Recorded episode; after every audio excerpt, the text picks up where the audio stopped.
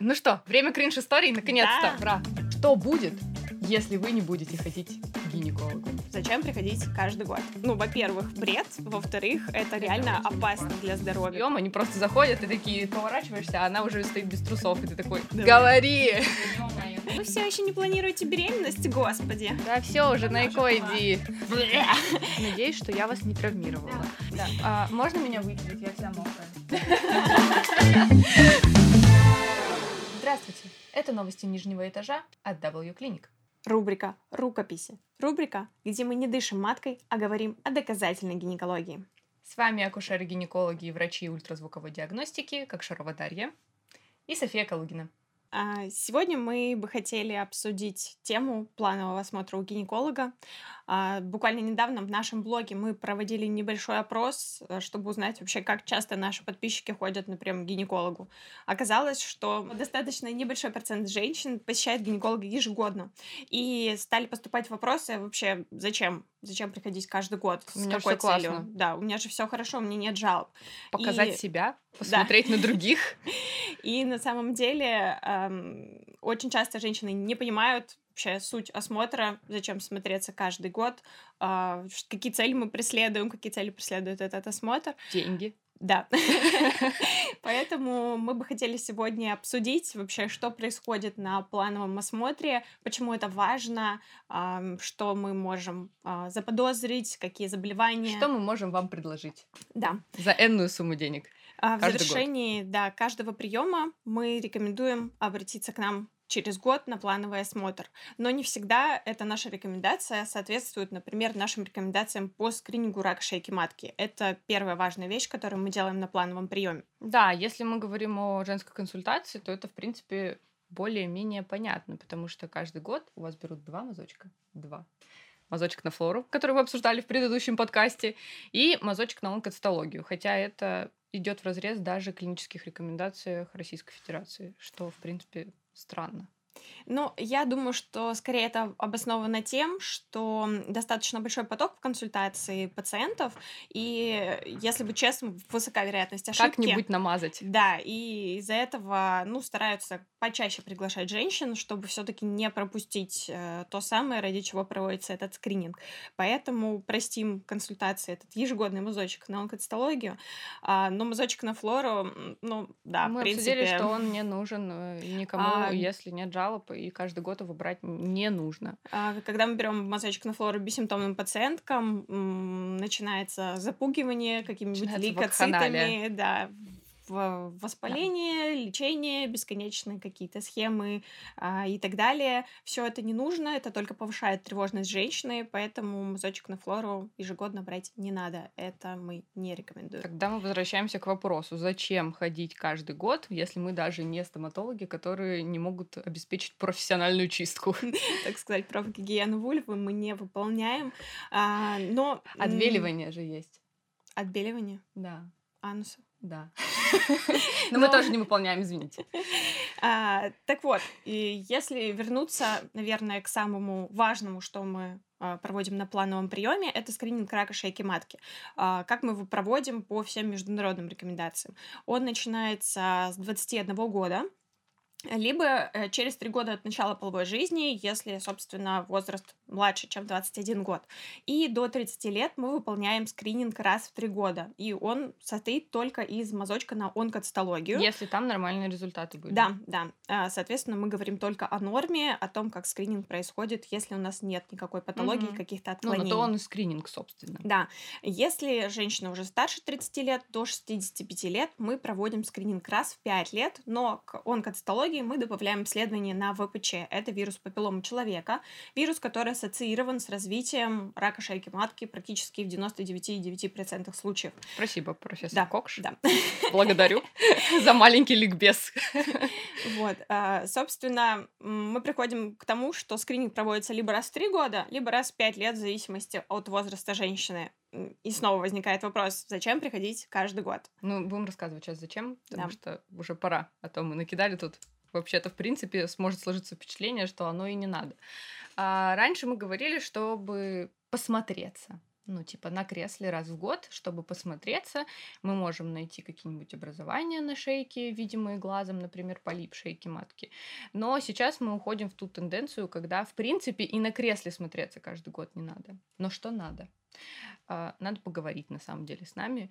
Гинекологи очень недооценивают, э, точнее, не так. Пациенты недооценивают сбор анамнеза у гинеколога. В консультации вот этот 15-минутный прием, они просто заходят и такие поворачиваешься, а она уже стоит без трусов, и ты такой, а, ну, мне надо поговорить. Я человек, я не механик, который обслуживает нижний этаж. Такая, так вот тут гаечки подкрутили, все хорошо. Да, на самом деле так очень любят делать э, пожилые пациентки, они которым нужна выучены, да, да. справочка в санатории. Они такие, доктор, я на мазочке, ты да. моргнул, она реально уже на кресле. Ты такой, подождите. Рубрика «А поговорить с гинекологом, прежде чем снимать трусы». Да.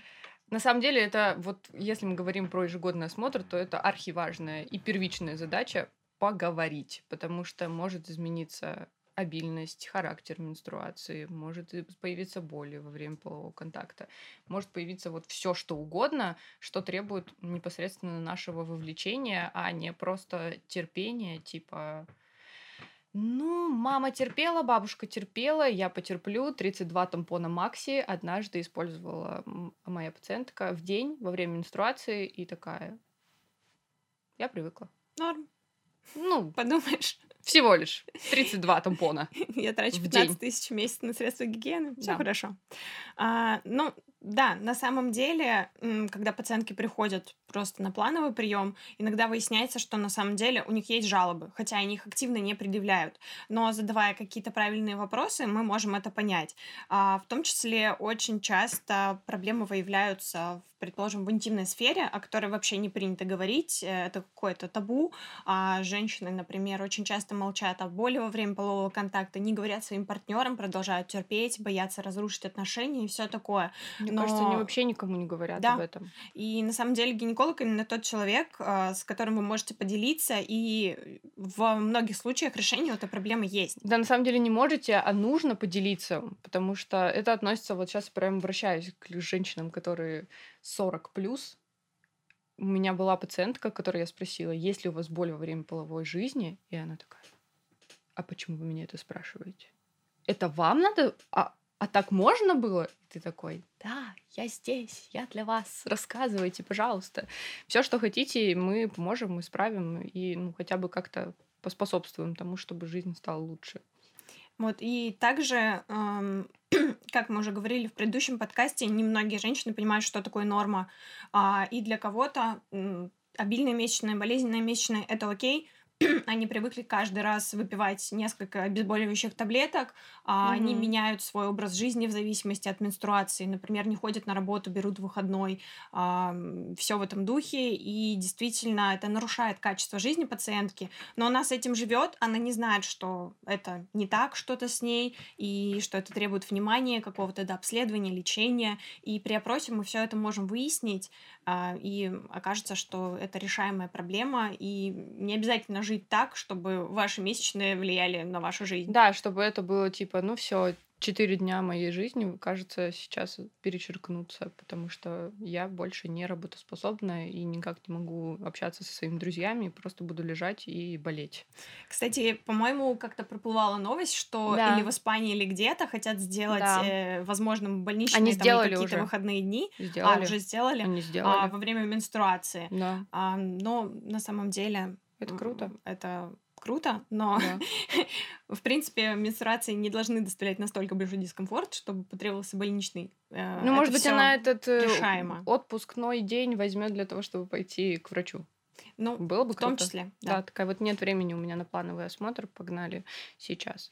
Также каждый год мы должны оценивать критерии приемлемости приема тех или иных э, контрацептивов, либо это комбинированные контрацептивы, либо в принципе какие-то другие в виде маточной спирали, потому что каждый год вы живете, вы меняетесь, у вас может начать подниматься давление или головные боли появляться. Мы это тоже все должны оценить, и это важно а если у вас вдруг появились репродуктивные планы, то мы должны вас подготовить к этим репродуктивным планам и объяснить, как перейти с того или иного спосоа контрацепции. А, маленькая ремарочка про контрацептивы. А, была у меня такая кринж-история. А, все вот в плане того, что не все врачи, к сожалению, оценивают критерии приемлемости каждый год. Вообще, да, мы должны их переоценивать, отслеживать, сказать женщине, когда нужно поменять препарат или прекратить его прием, потому что это действительно важно, это несет риски для здоровья, если мы назначаем и используем препарат, а, который против, не должны. Да, против критериев приемлемости. Так вот, пришла ко мне женщина 70 лет. Так. А, просто на плановый осмотр. Я такая, ну окей, окей. Санаторий, наверное, э, справочку взять. Ну, возможно, да, что-то такое. Конечно. А, все мы с ней побеседовали. А, я как бы даже, ну, у меня в мыслях не было спросить, что там она принимает, какие-то препараты. Какие у вас репродуктивные планы? Да. Вот. И, собственно, она такая, доктор, вот знаете, а, я уже очень давно принимаю регивидон. Это, это, это кок, это комбинированный контрацептив. Женщине 70 лет. Она такая, я вот все еще его принимаю, мне вот назначили, я вот не знаю, мне вот дальше-то продолжать или нет? Я такая, извините. Что? От чего вы предохраняетесь? Можно спросить. От э, Но... Святого Духа. Ну, то есть, это действительно опасно. В таком возрасте контрацептивы принимать это, ну, во-первых, бред, во-вторых, это, это реально опасно, опасно для здоровья, потому что Конечно. риски сердечно-сосудистых заболеваний и всего такого, риски тромбозов, они значительно повышаются Прикольно. с возрастом. Интересно, вы сколько ей назначили? А, я просто не представляю. Ну, Ригивидон где-то 20 лет на рынке, наверное. Вот, ну Может, и это говорит о том, что она, в принципе, сама давно не была на приеме у гинеколога. Мне кажется, она была, быть. просто у нее не спрашивали. Ну, в том числе, может быть. Но, Но... в какой-то момент просто не спросили, типа, когда менструация закончилась? Да, Тогда-то. Да. Ну и хорошо. Да, и возможно. А, вот, но здесь она сама уже решила, что, наверное, пора уточнить моментик. Просто регивидон, наверное, подорожал. Она такая. Кажется, мне пора покупать каптоприл, выбирать каптоприл или ригивидон. Да. да, все дела. А, вот, и на самом деле, если мы говорим о плановом осмотре, также мы, в принципе, и назначаем впервые какую-то контрацепцию. Угу. А, очень часто мы задаем, может быть, для кого-то такой неудобный вопрос вообще, там, сколько у вас половых партнеров, как вы предохраняетесь. На самом Ты деле... Задаешь вопрос, а, сколько половых партнеров? Ну, иногда это важно в плане того, скрининг э, ИППП для нас сейчас важен, актуален, предположим. Ну да, хорошо. Актуален. Ну, я как правило... Ну, я, как правило, да, очень тонко как-то такой вопрос задаю. Ну, если чаще... честно, да, нам не очень интересно, сколько половых партнеров. Да, да. Ну, э, чаще просто спрашиваешь, э, как вы думаете, актуально ли для вас обследование на ИППП вот, в таком да. духе, например. Это Но э, в том числе про контрацепцию мы обязательно спрашиваем. И большинство женщин говорят, э, никак не предохраняюсь, прерванный половой акт. Вот, прерванный половой акт является способом предохранения, но очень-очень плохим. Да, очень ненадежным. А, соответственно, моя задача обсудить более надежные методы контрацепции. С а задача женщины отказаться от более надежных способов и дальше на русский авось. Гормоны? Нет, нет. Я ж поправлюсь от гормонов. Ты что? Ну это, кстати говоря. дорого. Дисклеймер, это следующий подкаст. Мы будем так говорить вот, про да. ваши любимые коки. Да, и про всю контрацепцию в целом. А, соответственно, да, мы всегда обсуждаем а, методы контрацепции, подбираем тот, который подходит женщине, который ее устраивает, а, который безопасен для нее. Поэтому это тоже один из пунктиков на плановом приеме, который мы можем обсудить. Да, и еще мы очень любим а, послеродовых пациенток. Потому что, как правило, особенно если мы говорим про рамки консультации, мы 9 месяцев встречаемся с одной и той же женщиной, она от нас устает, после того, как она рожает, она присылает фотку ребенка, говорит спасибо за все, до свидания, и пропадает. А, на самом деле после родов э, и через год, и через два могут возникнуть какие-то такие истории, с которыми стоит обратиться, даже пусть планово, а, и так невзначай доктор может спросить, типа, а есть ли у вас какие-то э, дизурические истории, например, подтекание мочи, когда вы смеетесь э, или кашляете, или вдруг решили с ребенком пойти на батуте попрыгать? А, как казалось бы, молодая женщина, но вдруг такое возникает. А, кто-то просто это умалчивает и начинает молча гуглить упражнения Кегеля, хотя они ей не разрешены, например, делать, потому что там есть гипертонус мышц тазового дна. Если вам не сказали, что вам можно упражнения Кегеля делать. Не факт, что нужно. И если вам не объяснили, как их правильно делать, да. то тоже их делать не нужно. Вы можете себе навредить. Это и как раз-таки так. на плановом осмотре мы можем все это обсудить. Да, в том числе. А, вот. Ну и что касается боли после а, боли во время полового контакта, после родов, это тоже нередкая история. А, и вообще, в принципе, обсудить, как после родов а, снова начать жить половой жизнью, не испытывать Мгм. дискомфорт, каких-то страхов. Все это тоже обсудить можно на плановом приеме. На самом деле, а, мои пациентки после родов достаточно дисциплинированные, кстати, все вовремя приходят на осмотр. Еще хочу сказать, чем важен послеродовый осмотр. На самом деле этому пока недостаточно внимания уделяется, в Ну, принципе, нач- в я понимаю, о чём ты медицине. говоришь, но Да, начинай. Да, да, да. Но потихонечку как-то все мы к этому приходим. Есть такая штука, как послеродовая депрессия. Мгм. Это весьма нередкая история. Я бы сказала, И, часто. Я когда да, собирала достаточно- статистику, там было прям Ого-го. мгм. Достаточно много женщин сталкиваются с этим, и мы еще обсуждаем обязательно эмоциональное состояние женщины после родов. А, беспокоит ли ее что-то, есть ли у нее какая-то тревожность, есть ли какое-то сниженное настроение. Есть даже специальные опросники. Как правило, эти опросники их пугают. Я пока пишу справочку в МФЦ, чтобы выплаты от государства пришли. И такая вот подсовываю им листочек, они такие. Она меня сейчас в дурку заберет или что происходит? Поэтому, ну вот как бы мы так плавненько сейчас рассказываем секреты, как мы вообще с вами общаемся. Типа, а кто-нибудь вам помогает в семье? да. А как вот вы справляетесь? А ребеночек спит, а вы спите? Но это правда важно, потому что есть очень много трагичных случаев, и родить ребенка это не все. Оставшаяся жизнь тоже как бы есть.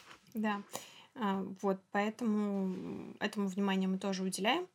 Но хочется сказать, что осмотр гинеколога это не только осмотр на кресле. Да.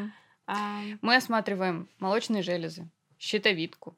Мы раз в год осматриваем молочные железы и рассказываем, как вам самим заниматься самообследованием, потому что вот как раз-таки самообследование является, ну, скажем так, скрининговым методом каких-то заболеваний молочных желез, а не УЗИ или, ну, маммография, там немножко другие, другая история ну, после да, 40. До, до 40 лет, грубо Да. говоря, у нас женщина остается без скрининга. А, буквально вчера мы встречались с э, нашей подругой-онкологом, и она говорит, что на самом деле достаточно много случаев э, Раннего. Молочной железы, да, в молодом возрасте. Например, недавно у нее была 25-летняя пациентка с раком молочной железы, а, и это не единичный случай, их достаточно много. Поэтому, поэтому, быстренько да. все идем в душ, начинаем себя осматривать. Или просим партнера. А, да, на самом деле внимание молочной железы заслуживают. И, И это тоже проблема гинеколога. Если Да. гинеколог понимает, что он с этим не справляется, то он дальше мамологу да, маршрутизирует вас маршрутизирует. Это то слово, которое я Да, искала да. в своей голове. А, вот. Ну и может порекомендовать какие-то методы да, обследования, ну, то же самое УЗИ молочных желез. И ам, на самом деле, а, мне кажется, сейчас наши слушатели, которые наблюдаются на ЖК, кинут пару раз нас камнем. а, но- меня не смотрели? Но, к сожалению, в рамках 15 минут женской консультации не всегда есть время осмотреть молочные железы. Мы обязательно спрашиваем про них, беспокоит ли что-то, Или занимаются ли когда делали последний раз. УЗИ Да, или маммографию. или вообще осмотр молочных Да, желез. у нас есть еще мамологи, например, А у нас консультации. нет. А у нас есть. нет. Вот Да, поэтому, да. пожалуйста, Вот, я записываю даже вне очереди по талончику, так что я... А, вот. И на самом деле, если вы приходите на плановый осмотр, вы сами должны помнить, что молочные железы — это область ответственности гинеколога, и вы всегда сами можете настоять на осмотре. А, да, бывает такое, что времени не хватает, э, есть какие-то проблемы, которые заслуживают большего Я внимания. просто представляю, как вот просто вот так вот, видимо, ко мне сейчас будут Да, заходить, да. типа, вы забыли посмотреть. Вот. Ну и, в принципе, всегда можно записаться, например, на повторный осмотр, если вы что-то не успели в этот раз с доктором, это не А иногда мы не успеваем за час что-то сделать. Да, да. Вообще вполне, Мгм. вполне такая реальная история.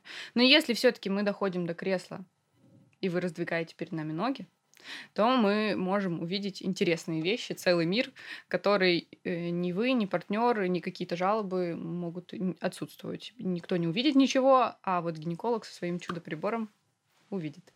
А, но, опять же, такое тоже бывает редко, поэтому мы не каждый раз загоняем а, пациенток на кресло. Но кто-то хочет, кто-то Да. прям такой, особенно бабушки, такие, вы посмотрите меня сегодня, Да, и ты да. такой, ну, ладно. Это имеет еще, наверное, такой немножко психологический аспект в плане того, Типа, что я доктор, да, меня Доктор, посмотрел, да. сказал, что все хорошо и так далее. Ну, а при осмотре, так скажем, наверное, когда у нас нет никаких жалоб, не скажу, что это прям какой-то скрининговый метод Да, того, нет, что мы совсем можем не что-то скрининговый. а, выявить, но в том числе мы его проводим. и Для кого-то это важно. Я бы сказала, очень важно. Мгм. Ну, типа, доктор, посмотрите меня, у меня там хорошее выделение, все Да. хорошо. Возвращаемся к подкасту про выделение. Главное, не улетать в гипердиагностику в стиле «О, что тут у вас выделение? Вот он тампончик». Вам все нормально? Смазь У вас все хорошо? такое, да. да. Так вот, в конце осмотра, если у нас есть возможность провести сразу же ультразвуковое исследование органов малого таза, мы обязательно это предлагаем.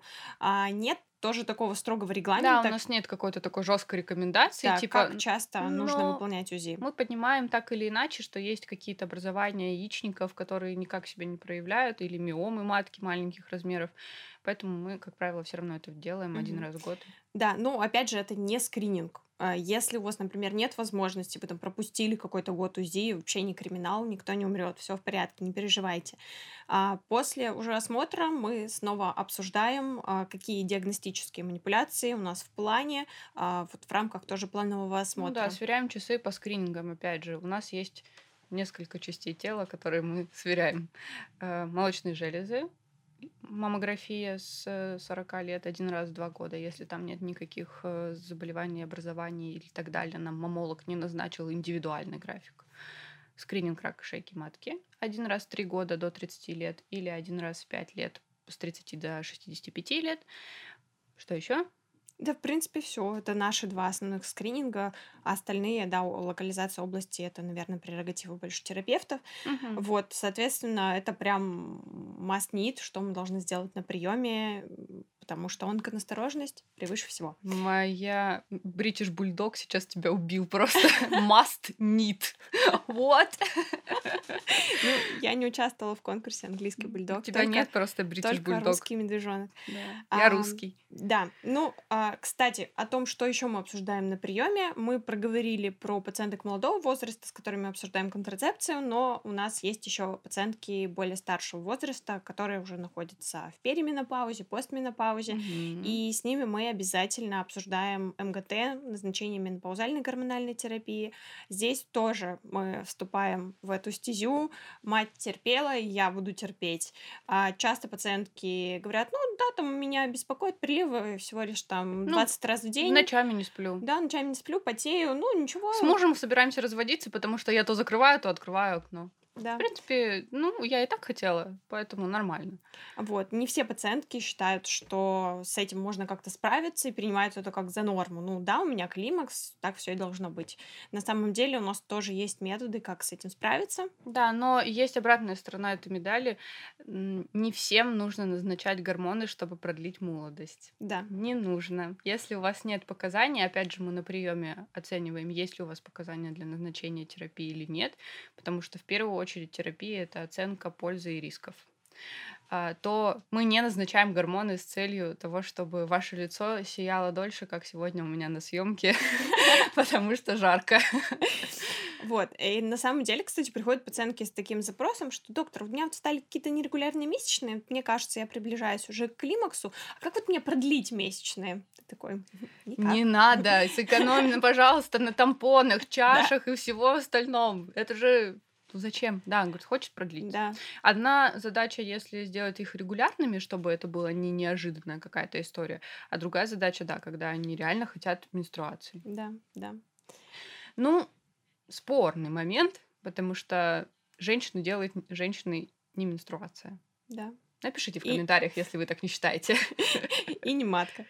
Да, и не матка. А, вот, на самом деле, и еще что касается э, терапии и вот этих пациенток э, более старшего возраста, мы, опять же, не смотрим на пациентку исключительно как гинекологи, мы смотрим с позиции женского здоровья в целом и обсуждаем возможные заболевания и риски, в том числе обсуждаем риски сахарного диабета, сердечно-сосудистых Да, как заболеваний. правило, она приходит все. э, на фоне приливов и с давлением Да. 150 на 90. Ты ее отправляешь к терапевту, они коррегируют, э, достигают целевых значений артериального давления нормальных, э, и потом она такая, так, а вроде все, уже не жарко, все Мгм, хорошо. да. И в том числе какие-то обследования мы проводим, в том числе, да, уровень глюкозы, уровень холестерина. Это тоже может быть Да, таким поводом скрининг обратиться, колоректального рака, да, между прочим. Не самая приятная процедура. обратиться к терапевту вовремя, да, и как-то скорректировать э, свои риски, да, сердечно-сосудистых заболеваний в будущем. Также важный момент– это остеопороз, про который почему-то все забывают. Мгм. А, Обязательно оцениваем риски переломов по специальным калькуляторам, они у нас есть, а, чтобы направить женщину вовремя. Сразу видно, что МГТ наша любимая тема. Да, Вообще мы да, обожаем, обожаю, просто да. лучшее. Там, там столько всего так все красиво и логично, господи, мечта. Да. А, вот, ну и на самом деле вовремя направить женщину к эндокринологу, на терапию остеопороза, на остеоденситометрию, если это требуется, обсудить назначение Профилактика, профилактики. профилактика и да. еще раз профилактика это самое важное. А, Я думаю, что можно поговорить о том, последнее, наверное, что мы можем еще обсудить, это не контрацепция и МГТ, а именно репродуктивные планы. Почему Да. важно приходить каждый год? Потому что если у вас есть какие-то репродуктивные планы, а, вам доктор скажет, ну хорошо, в лучшем случае скажет, пейте фолиевую кислоту, а, А отправляю в, вас с Богом. а в худшем случае скажет, вы все еще не планируете беременность, господи, Да все уже, давно на иди. давно пора рожать, Да. все такое, но И вот, да, и он отпускает планировать, а в итоге это планирование затягивается не на полгода, когда мы говорим о женщинах после 35, не на год, когда мы говорим о женщинах до 35 лет, а на 2-3 года, и когда они приходят уже потом а, за запросом на направление на квоту на ЭКО, ты спрашиваешь, сколько вы планируете по времени, он говорит, ну, лет 7 получается. Ну, то есть время упущено. Если вы год планируете, то вы в любом случае придете э, на профилактический осмотр говорить, и скажете так, может быть, даже между строк, типа, что-то не получается, кстати говоря.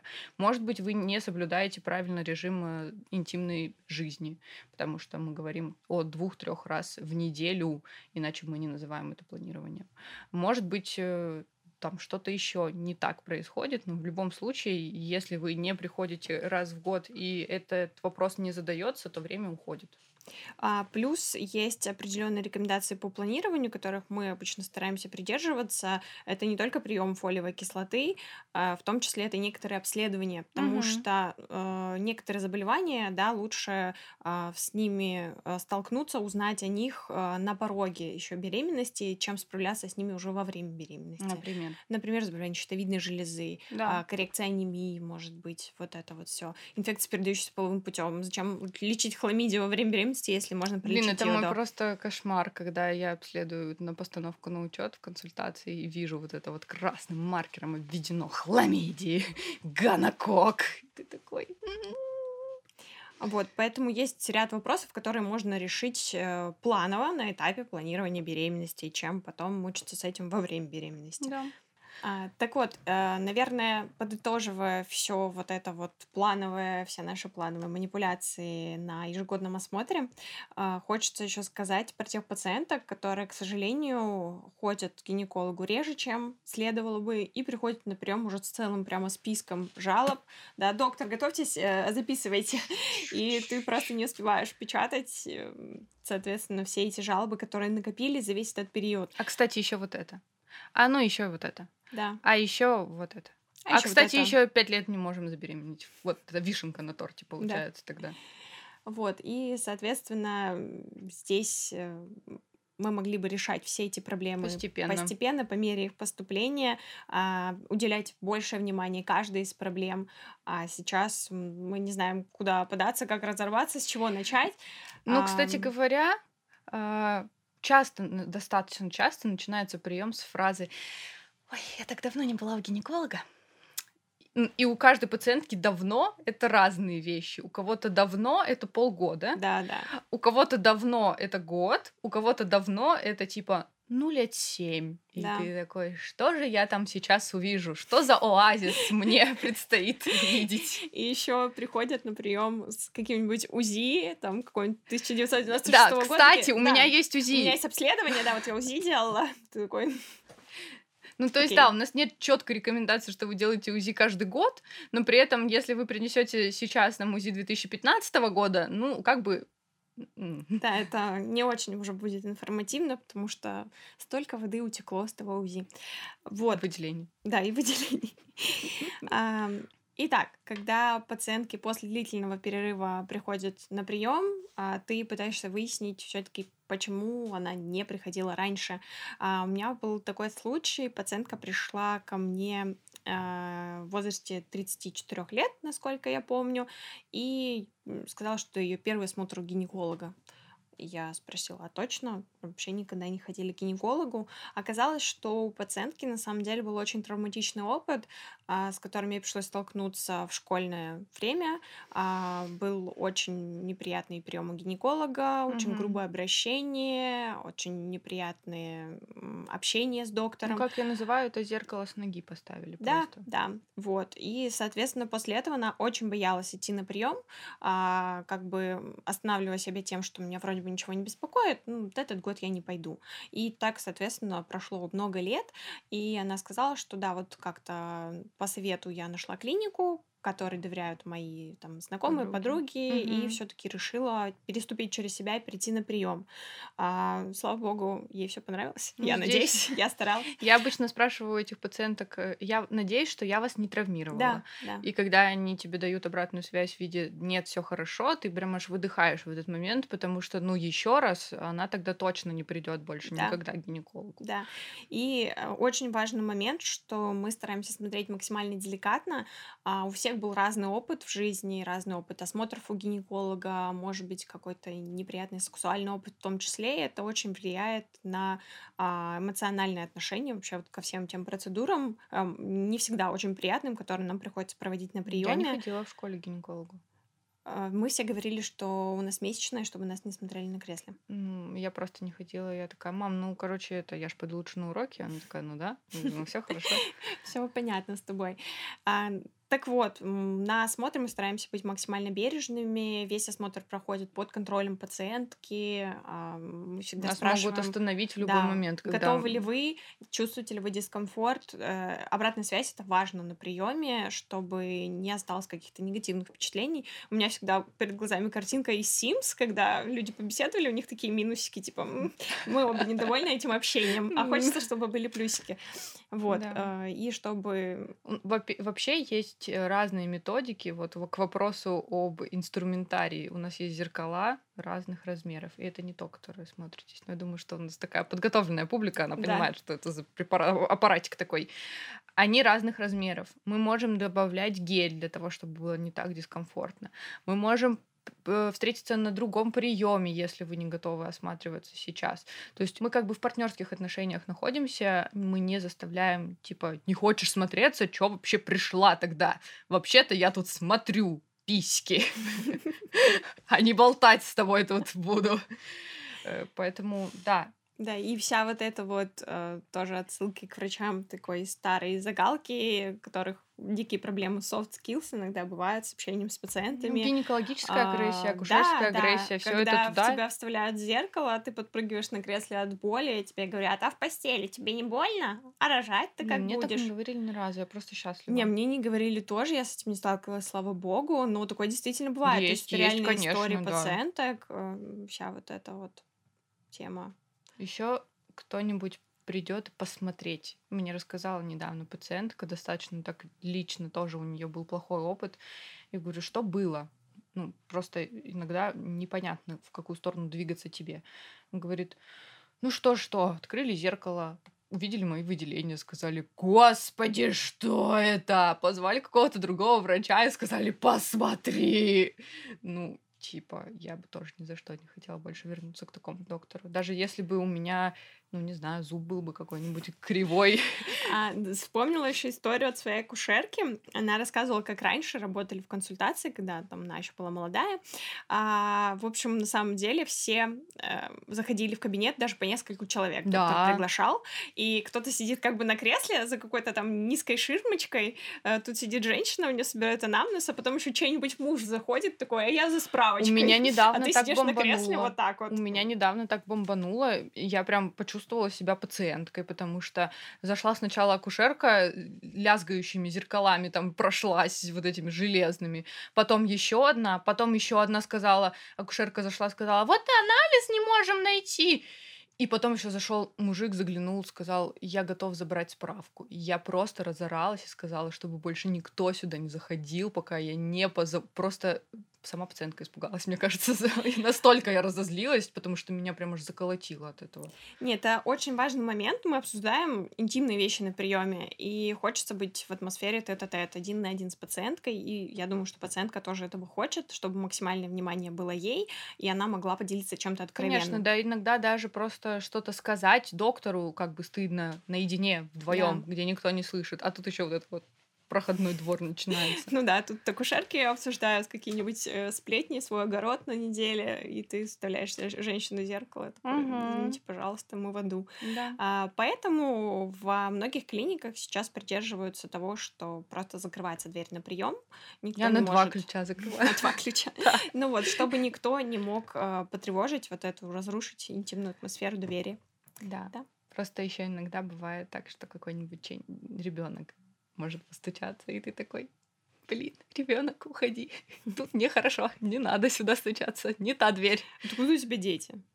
Ну, кто-то пришел э, с ребенком, например. Ребенок решил заглянуть. У меня иногда приходит семья, типа мама, папа, ребенок. Если они живут где-то за городом, они приезжают вместе в город. Мама идет ко мне, а папа с ребенком остается играть. Но ребенок может очень сильно захотеть увидеть маму. Тогда он начинает долбиться в дверь. Это максимально неловко. Да, ну иногда приходит женщина с э, ребенком на прием, ничего такого в этом нет, но мама все время говорит, ты тут посиди, идет на кресло, и ребенок такой обязательно.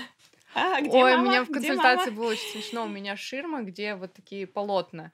И мама поставила мальчика за полотно, и такая, сиди здесь, смотри мультик. Он такой, хорошо. Просто я вот так поворачиваю голову смотрит на ногу мамину такой. Ну, это, конечно, интерес. Это ну хорошо. да, это естественно. И я понимаю женщин, которым не с кем оставить э, ребенка, но да. казусы случаются. Да. Вот. Э, и, наверное, хочется подытожить этот блок про акушерскую гинекологическую агрессию на приеме. Mm-hmm. Очень важно найти того самого врача, которому вы можете доверять. Да. Нужно понимать, что если у вас был травматичный опыт, то не нужно... все врачи такие. Да, не все врачи такие. Нужно набраться как-то сил, а, терпение и найти того Вы самого просто врача. можете, да, просто хотя бы прийти, либо поработать там с психотерапевтом, с психологом, чтобы хотя бы прийти. Сказать сразу же, что у меня плохой опыт, я не уверена, что сегодня нам получится посмотреться мы понимаем это, ну, как бы абсолютно. Тогда мы что-то обсудим, наметим план, в следующий раз мы возьмем анализы, опять же, если вы будете готовы. Если вы не готовы, хорошо, в следующий раз. Так мы работаем, кстати, с пациентками, у которых, э, например, вульводиния да. или вагинизм каждый раз, степ-бай-степ, э, мы продвигаемся дальше в этом непростом да, мире. Потихонечку в сторону уже полного двери и осмотра. Угу. И э, на самом деле сейчас очень большое инфополе, можно собрать информацию о врачах, она вся в свободном доступе, чтобы да, действительно, хоть, да, действительно хоть как-то да, подобрать того специалиста, которому ты более-менее доверяешь вот по его э, отзывам в том числе. Да. Да. У нас написано, что мы вообще няшки. А, ну что, время кринж-историй, наконец-то, ура! Время кринж-историй. Мы сейчас будем вас запугивать, потому что что будет, если вы не будете ходить к гинекологу? Так, мы не запугиваем, мы информируем. Пациентки в пожилом возрасте, они считают, что, ну, я же уже не в репродуктивном возрасте, беременности не планирую, вообще ничего не планирую, половой жизни не живу, зачем мне ходить к гинекологу? И... Но отчасти она права. Ну, Ну, немножечко, немножечко, ну, да. Но на самом деле ам, не все прекращают жить половой жизнью уже после, Вообще например, завершения скрининга не рака все. шейки матки. То есть мы все равно продолжаем скрининги, в том числе скрининг рака молочной железы. Я им советую всё. лубриканты какие правильно Да, да. И пациентки пожилого возраста совершают большую ошибку, когда все-таки не посещают гинеколога, ну хотя бы там раз в два года пусть, но это очень важно. Здесь Есть нас спасает санаторий, который Да. просит справочку от гинеколога. Спасибо, санаторий. 75-летняя бабушка ходит ко мне, чтобы получить справочку, поехать Да. подышать березками. Да, и получается, что э, такие заболевания, как, например, рак эндометрия, рак тела матки, это абсолютно бессимптомно протекающее заболевание на ранних стадиях. На ранних Да. стадиях. Оно никак не беспокоит пациентку, она ни сном, ни духом, что у нее в полости матки что-то там растет. И когда уже начинается кровотечение в постменопаузе, которое женщина уже точно не пропустит и вызовет скорую, Рак эндометрия не молчит. да, и здесь уже часто бывает э, достаточно поздно, и заболевание может быть пропущено на ранней стадии, поэтому все-таки периодические осмотры у гинеколога, там периодические ультразвуковые исследования малого таза могли бы предотвратить это в свое время. Мгм. Вот. И, к сожалению, печальные истории, когда мы встречаемся уже не с доброкачественной гиперплазией эндометрия, например, А злокачественной, а потому уже что она была да. пропущена. Вот. Ну, А, есть повеселее истории. Ладно, мы так зашли уже с конца. Да, Да. Ну, конечно, самые веселые истории, мне кажется, это неожиданная беременность. Вот это вот. Я не знала, что беременна. да, то самое шоу. Да, просто приходит женщина ну, с небольшим количеством лишнего веса. Говорит, что как-то я поправилась?